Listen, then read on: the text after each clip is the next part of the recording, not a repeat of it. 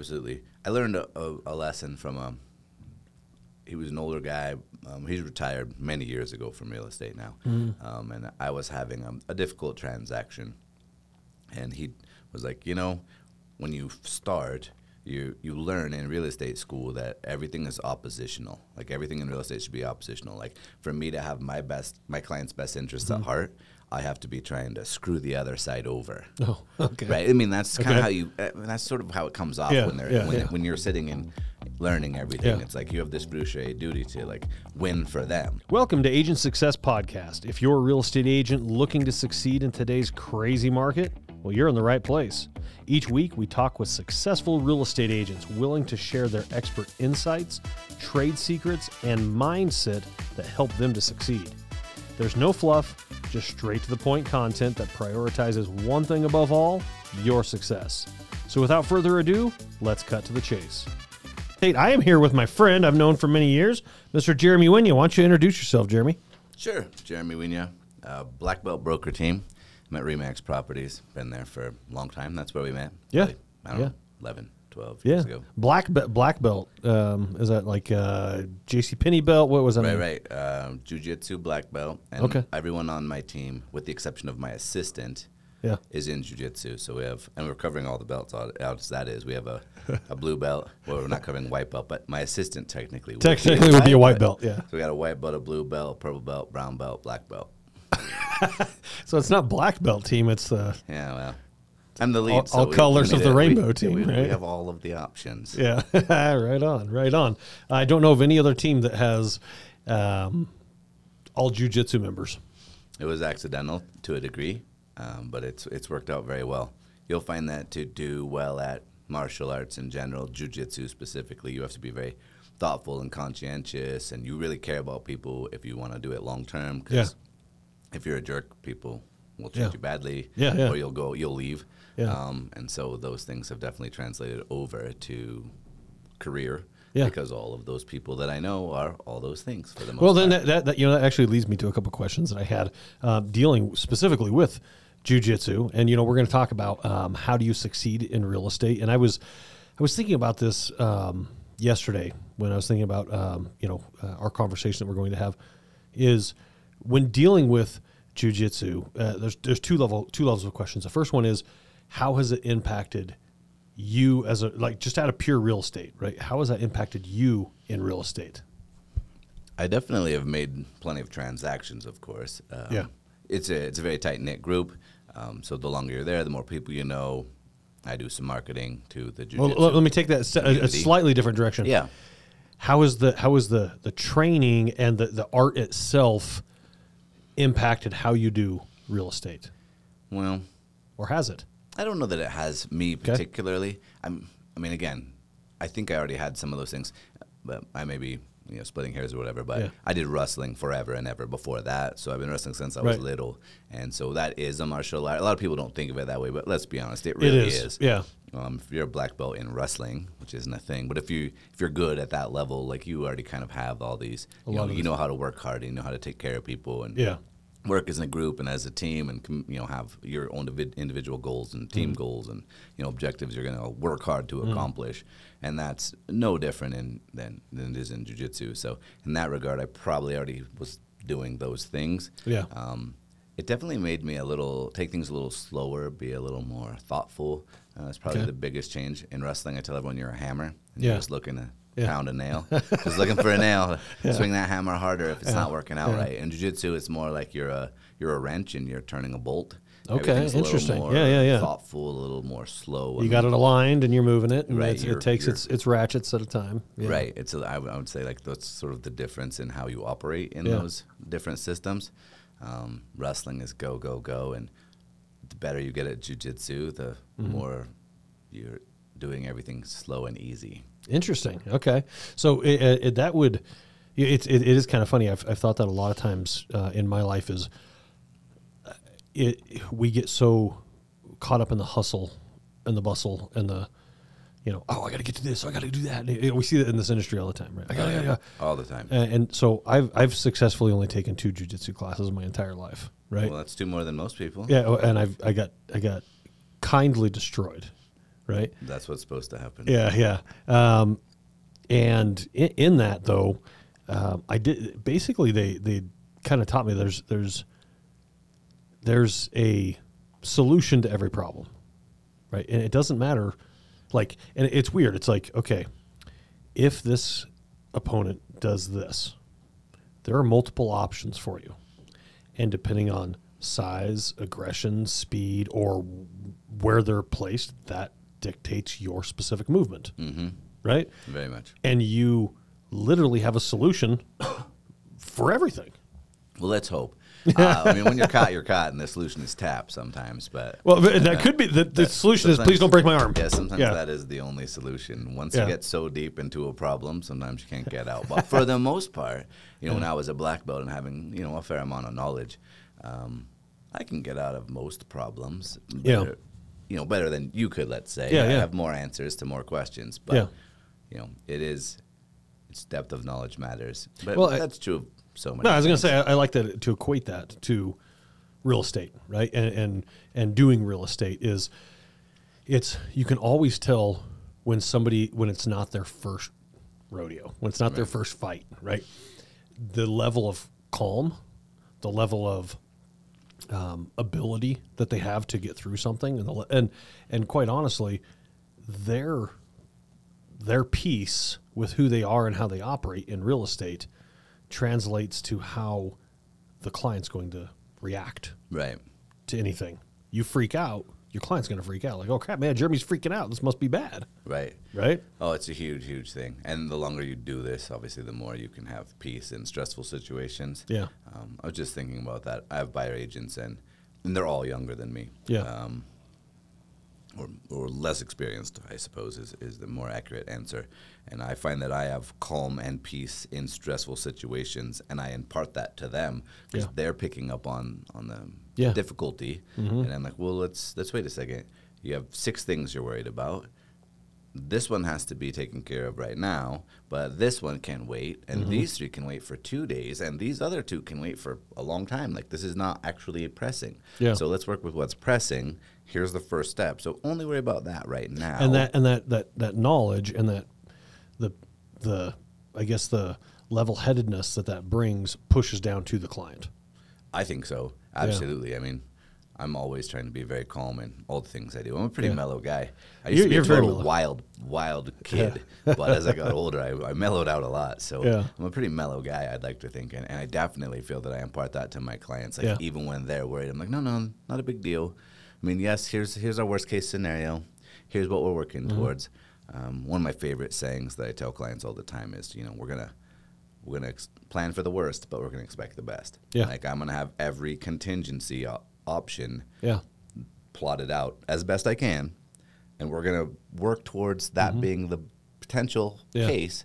But in reality, here's what's really gonna happen. But that that leads to success as well. It leads to where you, you you're not tapping out halfway through a transaction. right? Right? You've got You- everything set. It's like, okay, well, end. we knew this could happen. So here's the situation. Here's how we handle this. And in real estate, it's funny. It's not, you know, we always tell people it's not a matter of if something happens, it's a matter of when something happens, right? We, Oh, don't, yeah. we, don't, we don't know what's going to happen. We know something's going to happen.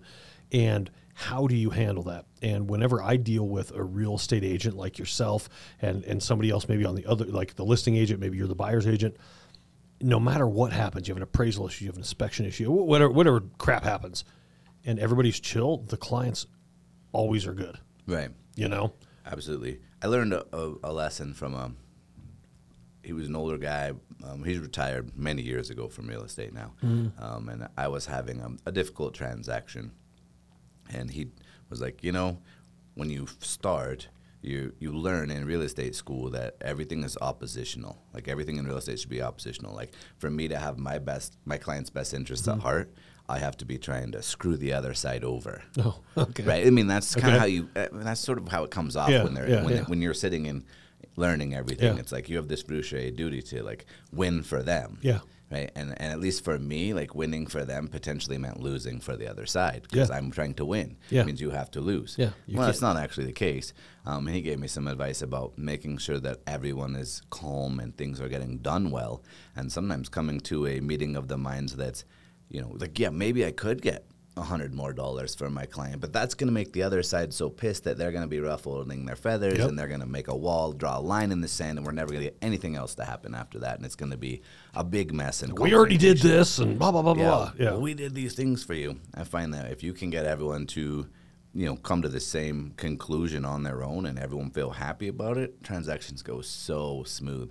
And those realtors that are trying to make everything confrontational, and there's plenty of them that are very successful Mm-hmm. that you come across, and everything has to be drama, and everything has to be conflict, and everything has to be difficult. Um, I guarantee you're thinking of some in your mind right now, as long as we've been doing this. Uh, like uh, I don't know who you're talking Right. about. Yeah. Well, we're not allowed to name names or anything like that. That's literally not allowed.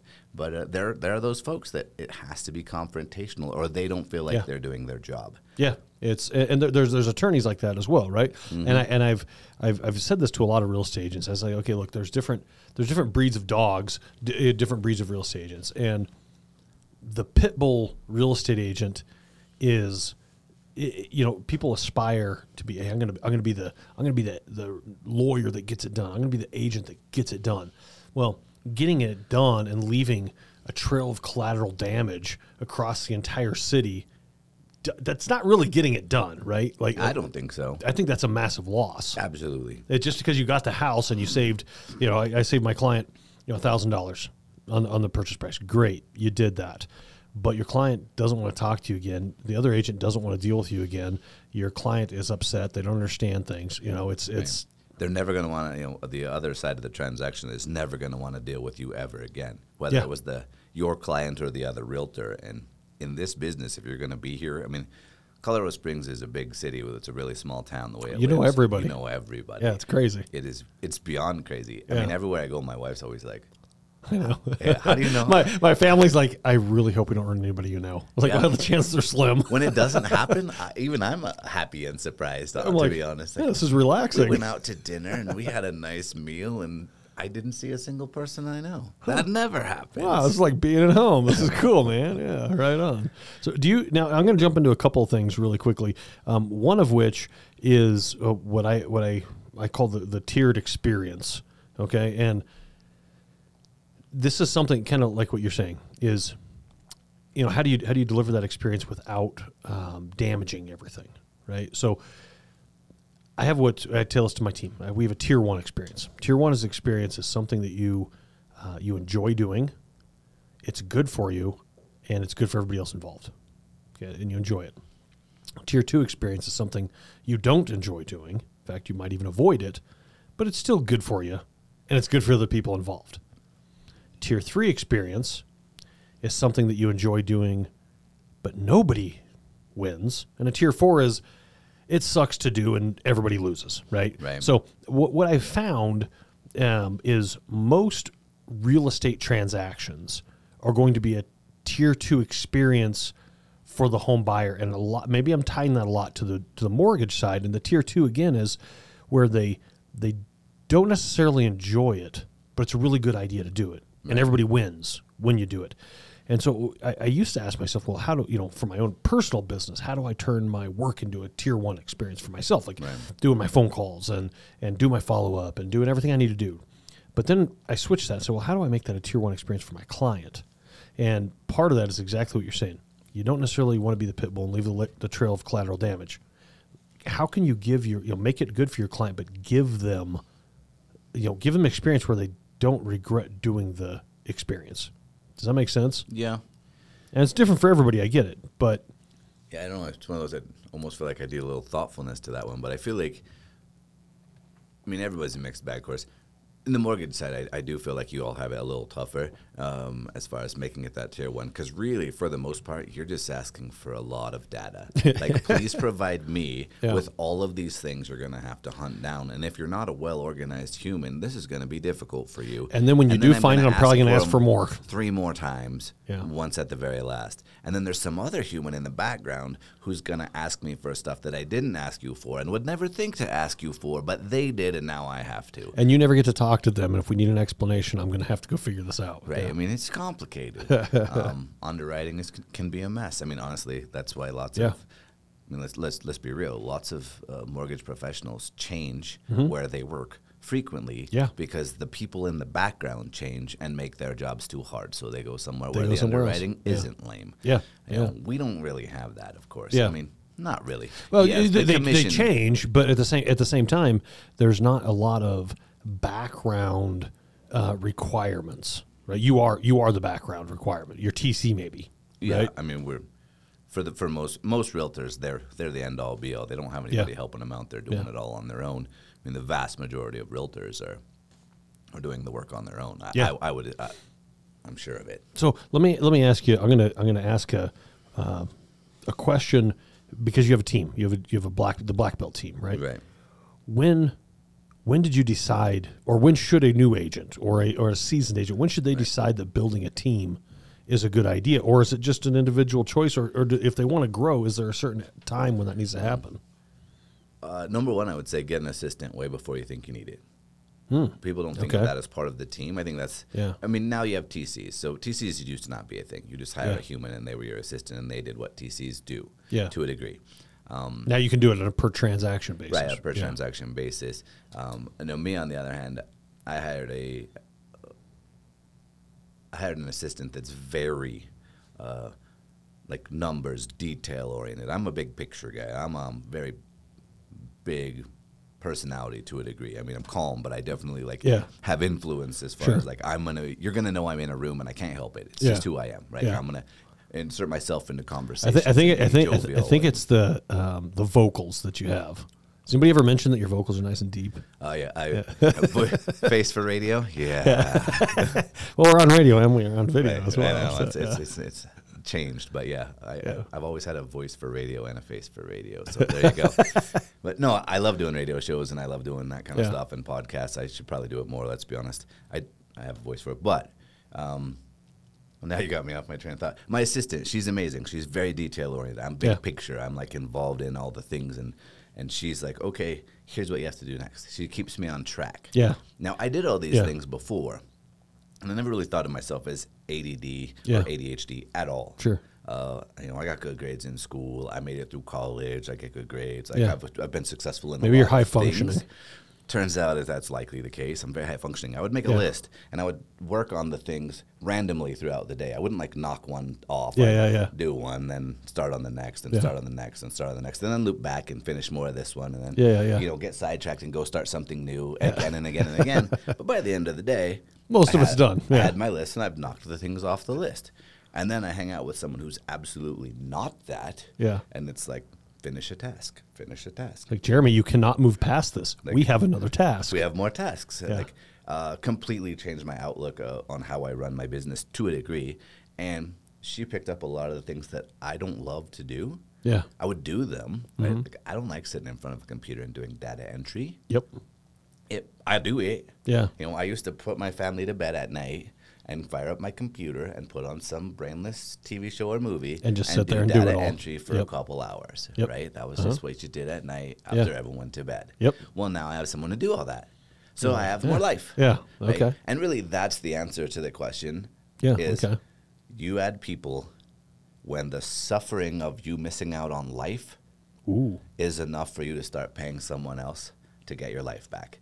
Uh, when you hire an agent Mm-hmm. that works as a buyer agent, if you have enough business to where you're buried in work, Yeah. you could probably bring on a buyer agent and you can do part and you know you don't have to give them every transaction or anything like Yeah, that. yeah. You, But you have that. but you want to give them some. Yeah. You definitely want to feed them um, and get something out of it. But that being the case, it's really about do I have enough to keep my plate full and at least part of their Yeah. full of transactions? In the beginning, when I brought on buyer's agents, I was drowning. I had Yeah. so much work. Um, I was I would say my, my first buyer agent was probably costing me transactions because she didn't have enough follow up skills Oh, to keep yeah. them going, but I didn't have enough time to follow up. So it wasn't like and you can't follow up on her follow up. Right, no Yeah. way. Um, and then I got a different gal that came on with me, and she's been amazing, and her follow up is really good. Um, and she, I mean, I buried her in work. Um, she was drowning in the beginning, and it was like just you know helping her stay afloat was Yeah. was all there was. But with that, she made better income than she probably ever thought possible, Mm-hmm. uh, right out of the chute. And I got to have a life because with buyers, you're working especially evenings and weekends. Yep. When they can get out and see the houses. And my kids are teenagers, and I'm ha- they're all in sports, right? All this Yep. stuff going on, and so it was like I I would go on vacation with my family, and they would do fun stuff, and I would pace around and talk on the phone and work on deals. Ah, You know, yeah. I'd be I'd be That- gone, it sounds like a typical agent. but yeah. I'd be gone. Yeah, yeah. And especially there's this joke among realtors like if you want to get busy, go on vacation. That's when everybody wants to buy a house. Everybody, oh, I mean, I just went on vacation down to St. George, Utah a couple weeks ago, and before I left, everybody wanted to list their house. I mean, all of a sudden, it was like people coming out of the work and my buyer agent, she's on vacation right now. Yeah. And everything was going crazy, like right before she was Yeah. trying to leave. Like it just Isn't that amazing? It is Yeah. so strange and bizarre. But What'd you do in St. George? Bit of off roading, some hiking. Okay. You know, My uh, my dad actually, my mom, my mom and dad both just they just bought. Uh, well, a couple years ago, they bought a house in a retirement community down in St. George. We don't have any family in St. George. I have no idea why they moved there, but they absolutely love it. It's kind of hot. in the summer it's very hot. So my yeah, my son went through there about I don't know this last year sometime, and there he said there's some crazy off roading stuff. Amazing. Yeah. yeah. Hurricane, Utah. Yeah, yeah, is uh, Sand Hollow State Park. Okay. Um, it has like a lake. Yeah. And then it has like some camping areas and Mm-hmm. stuff, and then OHV areas that's massive, fairly massive, but sand dunes, but then rock crawling, buggy stuff. That's Have you ever heard of uh, the YouTube channel Matt's Off Road Recovery? I have. Yeah, he's Yeah. out of there. Yeah, yeah, Yeah, yeah. My son took a picture of the of the shop when he was down there. Yeah, yeah, no, I've watched some of his stuff, and I, I watch a lot of content creators Yeah. that do things out of there. Uh, Light Bright, they Oh, yeah, they yeah, to be yeah. here, and Okay. they, they come in for. They're probably here right now. I mean, they're probably setting up in the booth set. Oh, at really? that Pikes Peak Hill Climb because they used to be kind of more drifter race car people, and then they become off road people. Yeah, yeah. It's a, it's a blonde girl and her husband, right? Yeah, They, they do mostly Jeep, but then I think they. Uh, they used to be drift people. Oh. And then they got into off roading. Okay, interesting. we have some. I don't know them. Um, Yeah. I know people who know them, like when they were here. Yeah. But anyway, they bought a place down there, and they're off roading all the time. And so I watch a lot of their content. And I was Oh, like, oh, yeah. yeah, I remember this one. Oh yeah, this one. But Yeah, uh, cool. I don't have rigs like they do. Like they're. yeah, yeah. So you have an off road vehicle? I have a couple Land Cruisers, different Okay. different versions, but Okay. older ones. Land Cruisers are a very. Um, we we have several Toyotas, and I don't know what the average mileage is. Our 4Runner has three Our pickup two hundred thousand, something like that. And Yeah. I drove the 4Runner the other day. My son's like, "Yeah, it's not it's not driving real well." I drive it. I'm like, "This is fantastic. Like, everything's driving perfect. What are you talking about?" So okay, let's talk about vehicles really quickly.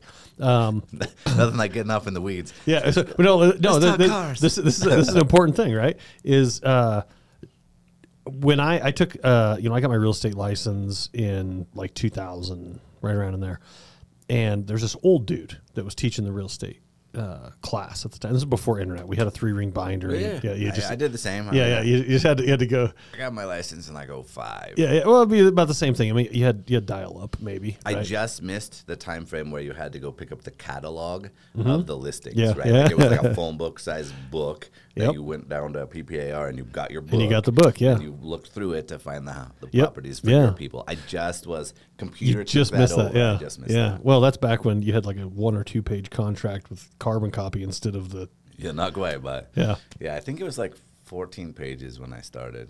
So 12, so when I took it, there was a guy in there that said he was one of the instructors. He said, "Hey, he's like, don't worry if you're new." He said, uh, "Show up in whatever vehicles you got." He's like, "I'll tell you what you got to be nervous about. You got to be nervous about me showing up with my slick hair and my jewelry and my new Cadillac." He's like, "How did I get all that money? I don't know." So he's like, "Your your clients should be more comfortable with you." So I, there's a there's a big kind of a kind of a difference here. How important is that vehicle in real estate? Is it important? Can you show up in a in a 2002 Camry, or do you need that little bit nicer? Like, like what impression does that give, and what impact does it have? Real talk, I um, I've always been a cheapskate when it comes to vehicles. Like even Yeah. these cars I own now, like they're not nice. Yeah. uh, they're not expensive. Yeah. Uh, my Land Cruiser, extremely. I have, I have a LX uh, 470. Yeah. and it's extremely reasonable to buy. Yeah, right? yeah. Um, it's older. It's you know not super high miles. I got a great deal, of course I did. Yeah. But I started off in a beat up old little Subaru. I Yeah. mean, old like an '86 GL10, I think it was. Junk Yeah, right? And then I got an Altima, also Oh. pretty junk. Yeah, yeah. An older Altima. Uh, that was my next car. I had a- step up your game. Yeah, I had a 4Runner for a little while. Like Yeah. I like cars and I like changing up what I do, but I don't think it matters to a degree. Okay. When you're Okay. starting out, drive whatever you got. Okay. Right? Now I will tell you, I don't do a lot of million dollar transactions. Yeah, I am. okay. Uh, I'm just a salt of the earth guy. You know, I grew up on a farm in a little town, uh, or else in Boise, which honestly, Boise is a little town. Even Yeah, though yeah. it's the big. When I was there, That's the big town. it was the biggest city in the state, but it's still not big. Yeah, I yeah. mean, like Pueblo is bigger than Boise was when I was growing up. Oh wow. Okay. Um, yeah. the biggest city in the state. Well, I grew I grew up in Southern Colorado in Cañon City, and Pueblo Pueblo was certainly a big town. They had a mall. Right, right, right. It's like whoa, they got a mall. I remember man. when we got a mall. I was, everyone like, "Oh, that's amazing! We've made it. We got a mall." Look at this. We got a grocery store chain and a mall. Like, this is amazing. Yeah, when Boise got a mall, I was there. Um, so I'm, I'm definitely more of a salt of the earth guy. Like my average transactions probably in the four hundred thousand range. I mean, Mm-hmm. Yeah. still to this day, uh, that's where I'm at. So Yeah. I, which is below that- which is below the average Yeah. sales price in Springs. Springs is five something. You know. Yeah, yeah. I mean, if you It's around you did five, yeah. all the way out, you know, I'd probably be close to the average. Um, but you know, I, I got friends that you know they live in a different part of town. And they, Yeah. They are a different kind of guy, and you know everything they sell is seven hundred plus. Well, you, you know, both of us live on the west side, right? Yeah. And and y- It matters. yeah, it, it, it is a it's a different it's a different mindset. But uh, let me ask you this: and do you take clients out in your car, or do you meet them? Because it used to be that you'd take people Used to be you always did. Yeah, yeah. Yeah, and so you know I'm taking them out in my little beater cars, and you know I don't know that I lost any transactions because of my vehicle. Maybe I did, and if I did, I probably didn't want to work with them anyway. Yeah. Let's be honest, probably not my kind of people. I mean, I, I'm still the type of realtor that you know I explain them the relationships we're about to have, but I'm also one of those like I believe you should go on a date before you get married. Yeah, yeah. You should date a little bit, right? Yeah. So I still believe that we go out and look at some houses before I make you sign contracts. So there's plenty Oh, of realtors out there that are like, you're going to sign a contract with me before I show you any houses. Uh, that, that that is probably more frequent than it is rare. That that, that And- seems to be the norm. It- it's getting that way. It used to not be that way. Yeah. I feel like it's getting that way. Yeah. And to me, I, I've always found that to feel shady, Yeah. shisty, whatever. Like, like, yeah, sign with me, and then we'll go. Yeah, and then yeah. you know, like you have to be tied to me forever. Yeah, yeah. Before I'll go do any work for you. Like, mm, let me show you that I'm worth working with. worth working with. Yeah. and then you come along when I'm gonna put you in my '86 Subaru, and if we Right. still like each other, yeah, exactly. You want to hear a funny story? Please. So, okay, so I've been doing mortgages now for 20 ish years, right? But I started getting a real estate license, and that's what led me into mortgages. I was like, well, I'm going to start real estate. And uh, soon found out I was way better at mortgages, right? But when I, my very first transaction in real estate, um, me and my wife, we had one vehicle. And it was, I still have that vehicle actually. It's a 92 or 93 Toyota pickup, right? Single cab and uh, I I was, I only did a couple real estate deals before I realized I was way way happier in mortgages, right? Right. But um, I my man my broker he's like, yeah, you got to go show him some houses. So I went and I cleaned my car really good. You know, I took it to the car wash. I picked them up and. The wife sat in the middle. It's a stick shift. Right. The wife sat in the middle, and the guy said, and I didn't think anything of it because I was brand new, and I was just like, "Hey, man, that's that's This is what I got. that's what I got. So if I'm gonna make this happen, this is gonna happen. And then of course I had my CD selection that was down on the floor, so they got to thumb through some CDs. You know. yeah, yeah, yeah. I still have my CD uh, holder thing in my in my LX. For I don't let clients, but now clients never go with you. Yeah. Uh, it's completely changed in the last decade. And see, it's what it seems. And Oh. I, I, I don't show houses, of course, you know, because I'm in mortgages. But it seems like most people are you're either meeting them somewhere or or something, right? Or It looking at pictures online. Extremely uncommon for a client to ride with me anywhere. Honestly, the last one I think that did, eh, yeah, honestly, the last one that did was my neighbor that lived across the street from me. So you're friends anyway. Yeah, we were friends anyway. Yeah. And uh, you know, his wife would be out and about, and then we'd go look at a house. So she'd meet us there, and he'd pop in the car and ride over with me. Yeah, guys- or even I'd ride over with him a couple Yeah. of times. Like we just, we Like, just hey, you go see a house? Yeah, man, let's go. let's go. Yeah. But that was, I mean, it's it's really, really, really uncommon. Yeah. The only time I try to make it more common, I, I do a lot of work up the pass. I don't Yeah. know how it's happened, but it just has over years. I mean, I've been, I like going up to the mountains. Yeah. Maybe that's part of it. But bunches of my friends live up there Yeah. or have and moved back or whatever. But I'm up the pass a lot, Hmm. showing stuff. And if that if we're going up the pass and they're also down here, Yeah. Yeah. I'll I'll make sure Hey, hop meet in them and- drive them up. Okay, like we'll take gotcha. one call. Yeah, yeah, yeah. Most of the time, if at all possible. Yeah. Or you guys race through all the sharp corners to see No, who. not in a Lexus, you don't. that thing's slow as molasses. and go, going uphill, right? Yeah, oh, what was it? It's the one complaint, right? Toyota. That's, that's, that's uh, yeah. I heard Bad that. fuel economy and no power, but it's gonna last forever. You get 17, 16, 17 miles a gallon, and it takes a mile to get to 75. Yeah, they're not the best for that. But uh, 300,000, I mean, but you know you can drive it across the and they never right? lose value. Isn't that crazy? The truck I just bought, like the Lexus I bought a little bit ago, the guy bought it six years before for eleven thousand five hundred dollars, with like no miles on it. Yeah. drove it for six years. I drove, drove. I bought it for uh, eleven thousand two hundred dollars six years later. So he so he he spent $300 to drive it. Yeah, for like six years. It's crazy, but uh, and I guarantee I could sell that rig for more than I paid for it right now, today, this minute. I could put it on Facebook Marketplace. They just never lose value. But yeah, Hey, um, I'm going to jump to a few questions really quickly since we're hitting hitting some time limits here. Okay, first one is three activities that you see that a real estate agent or any activities. What does a real estate agent need to do right now? Like like if you could name one, what what should they be doing? Uh, new experience. What, what Doesn't matter. I mean, number one, I think is consistency. Mm-hmm. In as many things as you can possibly be consistent. So I'm very consistent in my follow up. I'm very consistent in my communications. Um, and I'm a fly by the seat of my pants kind of human. I'm like big Yeah. picture human. I'm not the detail oriented, you know, analytical person. Yeah. Um, I love studying real estate and all that and having knowledge. But really, if you if you will consistently do anything that's lead production, Mm-hmm. you'll probably be okay. Um, there's a saying in real estate. I'm sure you've heard it. Everything works and nothing doesn't.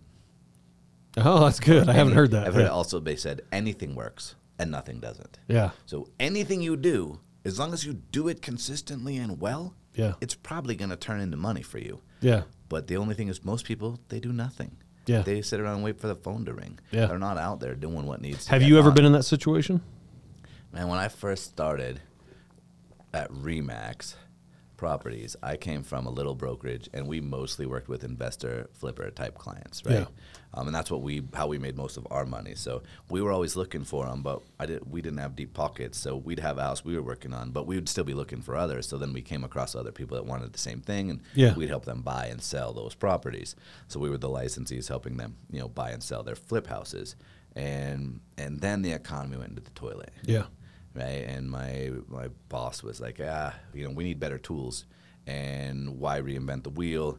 Let's go over here. They already have all the tools. Yeah. They already got the wheel. Yeah. Right? They already got the wheel. Well, that was the hardest time. I can remember I almost quit real estate. You know, I Mm. went in and met uh, remember Ken from the South office. I was in seeing Ken Richardson. I said, Ken, you know, I'm gonna have to stop uh, working here. Like I can't afford it. I'm Yeah. not making enough money. The economy's in the complete tank. Yeah. No one's flipping houses right this minute. Yeah. Everybody's bailed.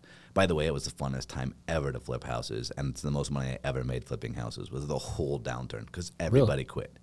Right? Oh, yeah, yeah, Henry yeah. Ford, right? Yeah, if sure. everybody's running out of the market, get in. Yeah. If everybody's getting out or getting in, Get get, in, out. get out. Yeah. Right? No, same thing. It was super fun. But Yeah. anyway, I was not doing enough transactions, and and I was couldn't afford it Yeah.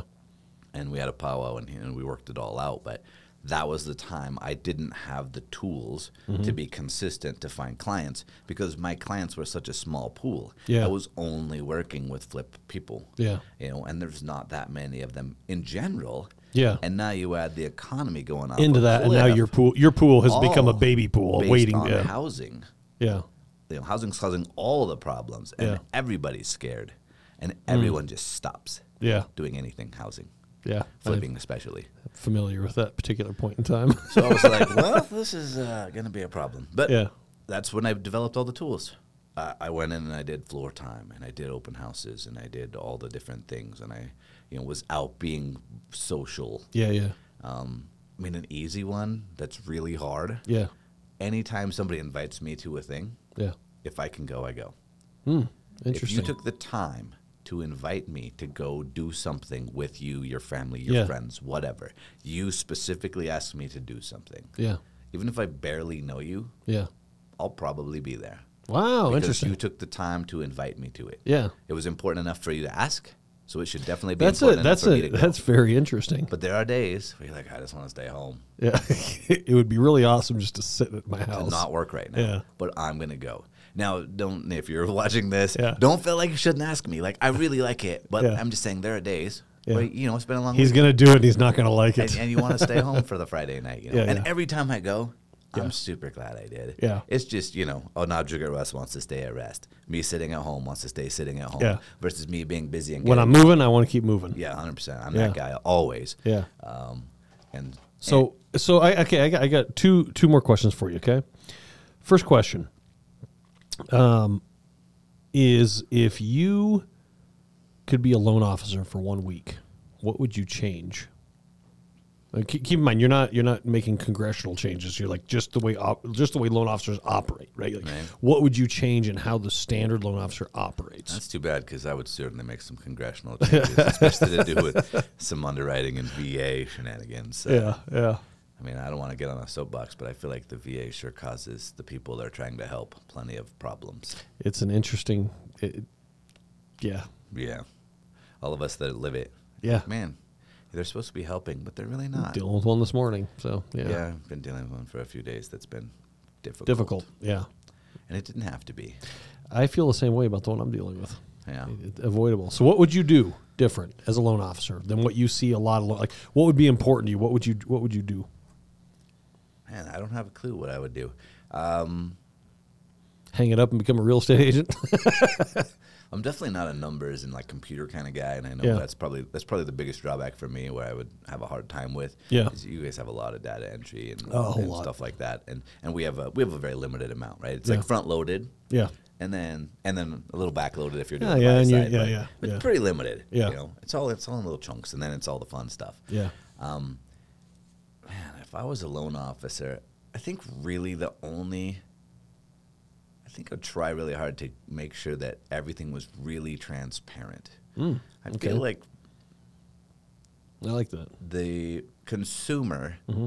often doesn't really understand what l- lending does, how it functions, Okay. how it works, you know, what's behind the curtain. Yeah, Um, and a lot of it is behind the curtain, like we were talking about. Yeah. You ask for a bunch of stuff, and the behind the curtain asks for more different stuff, and you have to then now get this. or they want it different than the way I did it. yeah, different, whatever. You know, I mean, I, I I would love for it to be a little more transparent for the consumer, and I would love, uh, and possibly the realtor too. I mean, Mm-hmm. Yeah, okay. I mean, I feel like I know enough about lending to be a lender for the most part. Like I Mm-hmm. Feel like I'm very knowledgeable about all the things. Yeah. Like my clients ask me, and I'm like, "Here's the answer." But I can't give you that answer because it could have changed yesterday. And You have to call this professional Yeah, and yeah. ask them Yeah. because this is all they do, Yeah. and it's not what I do. Yeah. But my answer is generally correct. You Yep. know, I know enough stuff, but I still feel like it's a, you know, it's like a, you know, the Oliver twist. Please, sir, may I have some more? Please, sir, more. Like, I want Yeah. money, Yeah. but I don't know how to get the money. Just so so okay so uh, transparency do you uh, and this is I, I guess a, cou- a couple little offshoots to this. Um, when you're dealing with transparency and lending do you feel uh, now keep in mind that we're we're giving the client a certain experience as well. Do you feel it helps the transaction or hurts the transaction by spending but the amount of time it would take to be fully transparent would be almost talk somebody out of getting a house. So, how would you deliver that transparency? Would you do a video series where they they learn it? Would you just do what? Because right now, what we do is like I, I want to be as transparent as possible, but I, I literally can't tell you everything. Like it would right. it would be Well, and again, it'd be terrible. it's the government's fault. I mean, I hate saying Let's that. blame but, the government, But like yeah. we're talking about, like, Yeah. let's see how convoluted we can actually make this. Yeah. Like, we're gonna make it better by making it suck way, way, way, way more for a lot of people. Yeah. But that's gonna make it safer and cleaner and and you know more. Yeah, well, if you, if you look at it, there's like like 30 different people. I mean, I don't know the exact number, but it's it's around 30. Uh, sometimes it's 20, sometimes it's 50. I've read, read lots of reports, but like let's just call it 30. 30 different people are touching your loan file at some point. Right. And that's 30 different people that have to perform, 30 different people that have their thing that they got to do, and 30 peop- people that have to get paid Right. by doing it. Right. Um, so let me ask you the question slightly differently. Do you think as a real estate agent, do you think real estate is transparent enough for um, for for the common home buyer? It's getting better all the time Mm-hmm. because nothing's a secret anymore. You- Everything's out there on You got the that internet. World Wide interweb. Yeah, Yeah. it's it's it's changed the job dramatically. 'Kay. Right, it used to be we held the keys to the house, like Yeah. with the photos, the info, the data, the everything. Yep. Right. Well, we let the horse out of the barn when we let Zillow, Zillow. and IDX come in, all the IDXs, and say, "Oh, I mean, think of how dumb this is. Yeah. Think of- this is crazy, right? Real estate agents in all of or the the governing bodies of real estate, Yeah. we'll call it, in all of their genius, we're like, dude, we're gonna give this company all of the work that we actually paid to have done, like all the photos Yeah. and all the data, like that we actually pay money to have created. Mm-hmm. We pay the dues, we do all the stuff, and we're gonna give it to them for free, and then those geniuses are gonna take it and make it more marketable than we have been able to and, make us less it valuable. back for us. sell it back. Sell them. Sell the leads back to us from the information. So we Jeremy, created I gave took them. all the data that you paid for, I put it together on this website, and now A I'm better going to website sell than you this. had. Yeah, yeah, yeah. Yeah, that you But- paid for Well, the funny thing is, is that it's the this is what blows your mind is the agents work really, really hard to get that one client, and then they pay a lot of money to get the house where it needs to go, and then they pay a lot of dues and fees and E and O's and everything else, Right. and then that governing body Gave just it gave away. it away. It's the craziest thing. craziest thing. Yeah. And again, at the time, I don't think anyone saw that coming. Yeah. Or they probably wouldn't have done it. Yeah. But it's like it changed everything. Yeah. Right. We don't hold the data anymore. So the, the- data is completely public. So if the client wants the information, they can pretty much go get it. Everything's available. Yeah. It's just knowing what to do with it. It's Yeah. very stressful, right? You can look up in any any contract, right? DORA mm-hmm. has every single contract on their website. I didn't know that. For the oh, oh, you mean like a raw contract? Right, raw contract. Oh, yes, I, Right, thought, so I thought you were talking about like a fully executed contract. Like, No, no, the just the blanks. Right? Okay, Fill- yeah, yeah. Writable. yeah. Right. So if you PDF if you know fillable. enough, you could write your own real estate contract and submit it to whoever. Yeah. Um, I wouldn't recommend it, and it's not because it's, you know, like you couldn't do it right. It's because there's so many little intricacies, like we're talking about, that change all the time. Yep. That you're gonna make some errors. I was in a legal class yesterday, and they went over a bunch of the rule changes that are happening.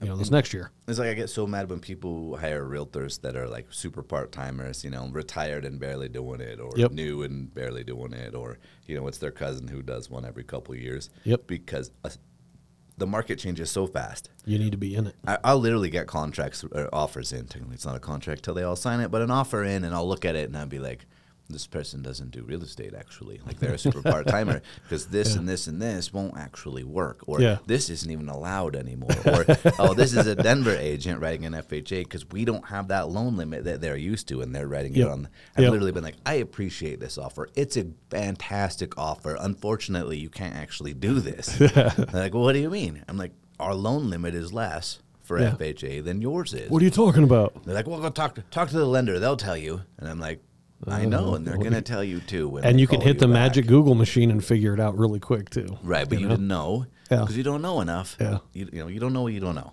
Yeah. So Does so- your Does your wife help you with real estate at all? no Really? How long have you been married? 21 years almost. And how old are your kids? My son just turned 18, 18? Tuesday. Okay. He's the one with the one wheel. Yes. Okay. It- Yeah, he's all into longboarding and all of that uh, kind of thing. And he's also like into wrestling and, and Yeah. jujitsu and things like that too. But So so you you um you do the real estate side. I know a lot of people that do that, but see there's there's there's husband and wife teams all the time and um some people love it and some people are like no, this is not my thing, right? it would never. Well, I can't say never. My wife is very intelligent at anything she wants to know about. She's gonna absolutely Yeah. know all the things about it. Yeah. Um, she's not super people person. She's Yeah. not. I mean, if if we were gonna be a team, it would be her in the background doing like kind of the TC side of things. Right, right. Would probably be the only way it would go down where we'd all be happy. Well, I was going to say that, and see, that's the trick.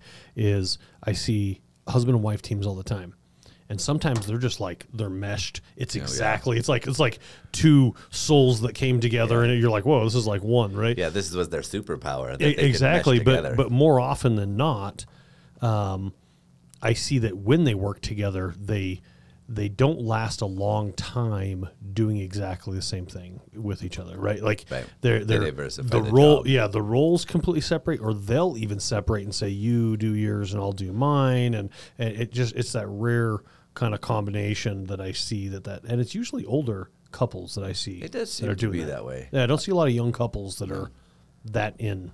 So, But I'm older now. Look at that. how old are you? 45. Oh, you're a you're a baby. I'm, Well, I'm forty. I'm forty nine. Yeah, yeah. yeah. Well, I tell you what, I remember when I was the young, uh, young Yeah. face, and I was growing a beard just so I looked a little older. And it wasn't even that good of a beard, you know. Like, like, growing a "Come beard, on, so I- man." so I looked a little older, so people would trust me. You know, I was twenty something. 20, Yeah. 20, I don't know, twenty seven ish. Yeah, yeah, When yeah. I got my license, something like that, and uh, twenty nine. I can't remember. I should know that. I've had about twenty years, so yeah, I think I was twenty seven when I got my license. Yeah. and uh, I looked easily young as that, and uh, Like, who's this kid in the crappy Yeah, Subaru and the, the patchy beard gonna help really me out? trust somebody with a with a multi, you know, hundreds of thousands of dollar transaction if Yeah. you don't think they know enough. Yeah. and if they look young, then you just assume they don't know enough. Yeah, like It you, you don't know what you're doesn't doing. matter kid. how hard you've been Yeah. working and having the knowledge and doing the stuff. No Yeah. one cares.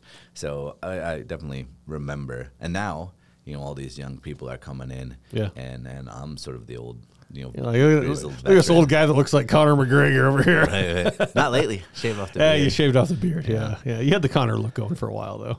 Oh yeah, I got stopped all over the place. I got stopped in the street in Vegas quite a few times when I was down there when he fought Mayweather. Oh, I was yeah. down there for a jiu-jitsu tournament that Yeah. same weekend. Uh, It's yeah, it's you, you, you have the same build, the same look. It's you know, and you're both you're both you're both into um, uh, submitting people in a cage. Yeah, you yeah. know? So controlled violence with specific rule sets. That's all what I'm about. Controlled violence rules. to. I don't like everyone's like, why didn't you do MMA? I'm like, I make more money as a realtor than the vast majority of MMA fighters, and especially my generation. Right, Yeah. I'm old enough where we're talking a long time ago. Yeah, yeah, yeah. When MMA paid nothing. It was it was yeah. It was terrible. Unless you were like the very most famous people yeah, on but the planet. Okay, I, was- out earned you as a I, realtor. I was watching this thing with um, Ronda Rousey, Mm-hmm. right? And she was talking about um, how she's the she's in the top ten income earners for UFC, and uh, people are like, well, you know, what's the what's the reason? Because you know, the soccer people are all upset that the women aren't being paid, and the basketball people, and and she said, uh, make them money and you'll get paid, Right. and It's viewership. it, it- that's what it is. 100%. But then you look you look at is it necessarily skill set or your marketability? Because then you look at like take Jake Paul, who's you know an admirable boxer, Right. But at the same time, um, he's not a Mayweather. He's not a Conor McGregor. He's not a His viewership already exists. He Yeah. created himself way before he got into this stuff. Yes. But the other side of it is look at uh, Demetrious Johnson, Mm-hmm. right? Amazing, great fighter. You know, in my opinion, probably the goat of goats in a lot of ways. Okay, The best yeah. of the best ever, right? Small weight class. He never talks trash. He never swears. He's a, a gamer nerd. Like he goes on Yeah. Twitch and plays video games with the with the different folks. Um, he doesn't do any of the things Mm-hmm. that sell pay per views, yeah right? Except when the fight. yeah. But honestly, that doesn't that doesn't sell. Is, yeah, that's what I was gonna say. Is that the marketability, or you're just a good fighter? He's just a fantastic fighter. Yeah. He makes them very little money. They let him go. He went over to one, and he's been winning everything there and making them some money too. Yeah. But he just doesn't have the draw because he's not going to be that person. Uh, I personally know an MMA fighter that um, he's moderately famous and um, did some good stuff Mm-hmm. and spending some things. And, and he has kids, you know, and he knew he was always going to want to have kids. Yeah. He's like, I don't want any of my, you know, I want my kids to be finding a video of me making an idiot of myself on national TV, even if it was on purpose and I can tell them so. Yeah. I don't want that in my life or in theirs. Yeah. Like, so I don't talk any trash and I don't do any of the things. And I'm never going to be a very high paid fighter. Yeah. No matter how good I am, because I won't do that. Well, and that, so- see that comes. Look at that in real estate as well. Is are you the are you the best technically at a contract? Are you the best technically at understanding water rights? Are you the best technically this, or do you have a marketability? Can you go out and actually market yourself? You have to have the skill set to back it up. Right. And there's the old saying that do uh, I think it was uh, I forget who said this, but do you have do you have the best selling book? Or do you have the best written book? Uh, are you the best? Are you the best writing author? Or are you the best selling author? Right. you're the best selling author. You know, I'm, I'm in the New York top 10 or what, you you know, best selling books. It's not because you're gra- grammatically correct at every single thing. it's because you can market what you're doing. Right. Right. People can relate to your book. Exactly. Yeah, versus Exactly. maybe this other book that's very well written, but Yeah. that's not how they talk. That's not Yeah, how they communicate. It's not how they A lot think. of science books are very well written. Right. Jordan Peterson, I love him. Yeah. Like you read his book and the sentences are so long and so complicated, and I feel like, dude, dumb. I right? And I'm not dumb. But you read through the book, you're like, man, this is a lot. And I, actually, I should say, I don't read books generally. I listen to them. Audiobooks, And his books are particularly difficult for audio because the sentences are so long. you're like you're like pause. it I got to think this through. with my eyes, like it's different than when you're listening while you know driving your car. Yeah, yeah, yeah. To show a house. Now, do you listen? Do you listen to it one speed or do you speed it up? Oh, sped up. Yeah. How, how fast? Uh, depends on the author, or Yeah. I should say the narrator. But Yeah. I'm usually 1.75 or two. Oh, that's fast, dude. And if it's like some some slower books, you can kick it up even higher than that. But I'm usually between 1.75 and two. Okay, I don't know that you're going to understand like high complex. So I was I was doing uh, these these uh, books the other day. It was uh, Seneca, the the, the, Mm-hmm. the you know philosopher guy, s Stoic guy, and when I was up around one and a half, I was like.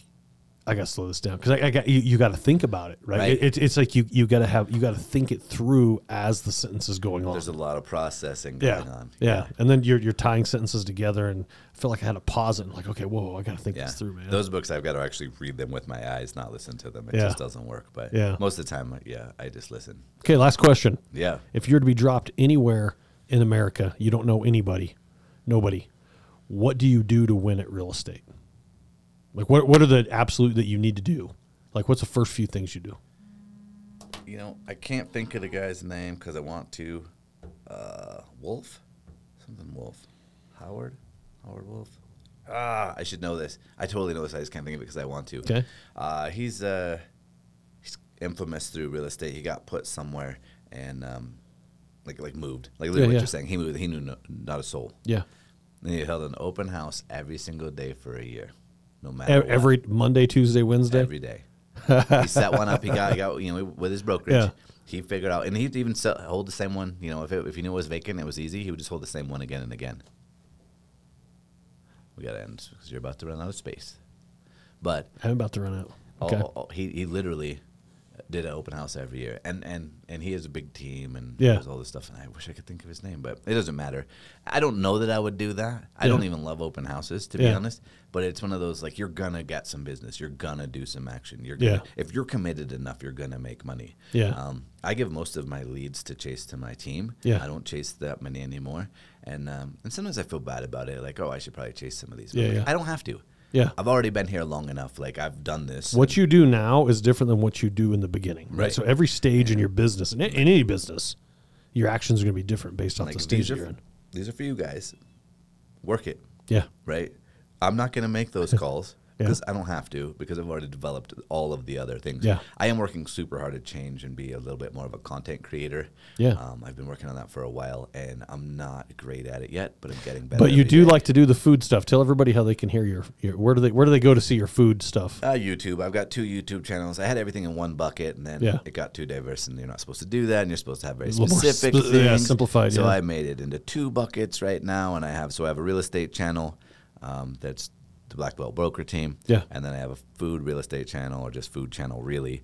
Um, that's the Colorado Springs Foodie Realtor. Yeah. And I eat all kinds of stuff. I This guy generally likes his food. nice things about it. If it's bad, I won't do a review at all. Yeah. I've literally spent tons of money on food and it was terrible and I left. And I didn't. I mean, I ate and I paid and You I you left. weren't the Yelp I didn't reviewer that do didn't even show up to the restaurant. You just want to talk crap about Right, it. right. Yeah. I, I want to help businesses, not hurt them. Yeah. But I am gonna start being a little more critical. I feel like people want the data of. they want it what's real. If you if you go in and you say, "Hey, the you know the tamales are good," well, tell me if the tacos suck too. right, You know. right. And I would always be nice-ish. I'd be like, "Yeah, it wasn't my favorite, or it's not the best one I've had." In Well, like town." like last night, I went to a, I went to a Korean soul food truck Yeah, last yeah. night. Right, um, tacos fantastic. The way they cooked the beef was fantastic, but it was pretty chewy, but it was still fantastic. Got some pot stickers, the beef pot stickers. Oh my gosh, they were a home run. The veggie pot stickers absolutely sucked. Don't know why, because everything else was so good. Right, Right. it was Yeah, yeah. bizarre. And I haven't done enough of that, so I've been too kind, and I probably will be a little more rough around the edges. Well, maybe uh, maybe you know how they say uh, you know give people ten compliments to one one criticism. Maybe you go in and say, hey, uh, you know Yeah. the soda's good, but uh, you know I'm not so sure about the sandwich. yeah, and I and I still you know, will if it's if if I can't say enough nice, I probably won't say anything at Yeah, all. yeah. But but I definitely have been overly nice Yeah. with a lot of places. Um, but yeah, I do a ton of taco videos, as you know. Every Yeah. taco, I do a beer or a taco video. Beer- generally tacos, Beer or right? Because I have a song that I love called uh, "Beer and Tacos" by a band called uh, Silver and Smoke Yeah. out of Denver, and the song's awesome, and I can't Yeah. not have it be on my channel. So you got Beer and Tacos Yeah, I got going. a green light that I could use it, so I'm doing beer and tacos like all the time. But Well, cool. I have, I have, yeah, that was my phone. I have something for you. Uh, we're gonna start with. You got yourself a baseball cap, seven one nine cap. you know, I'm a ball cap guy. I have a huge collection of. I didn't know that. And secondly, got you a. Uh, and I love real estate shirt. Well, thank you. there- I, there- I there's- probably don't deserve any of these things, including my bougie. uh, Ola juice. Ola juice. Yeah, the Ola juice was I've never had fantastic. it, but it's quite tasty. It's kind of tasty, right? Well, Jeremy, thank you very much for being here. Always a pleasure, my friend. yeah, we'll have to do it again sometime. Yep, right on. Have a good one. And that was it for Cut to the Chase. Check back next week for more real estate tips. That wraps up another episode of Agent Success Podcast. Remember, you can find new episodes each week at agentsuccesspodcast.com. We hope you found the insights and best practices shared today truly valuable. And if you did, please subscribe, rate, and leave a review on your favorite podcast platform. Remember, your success is a journey of learning and improvement. So let's keep hustling, thriving, and learning. Until next week, this is Tim Chase.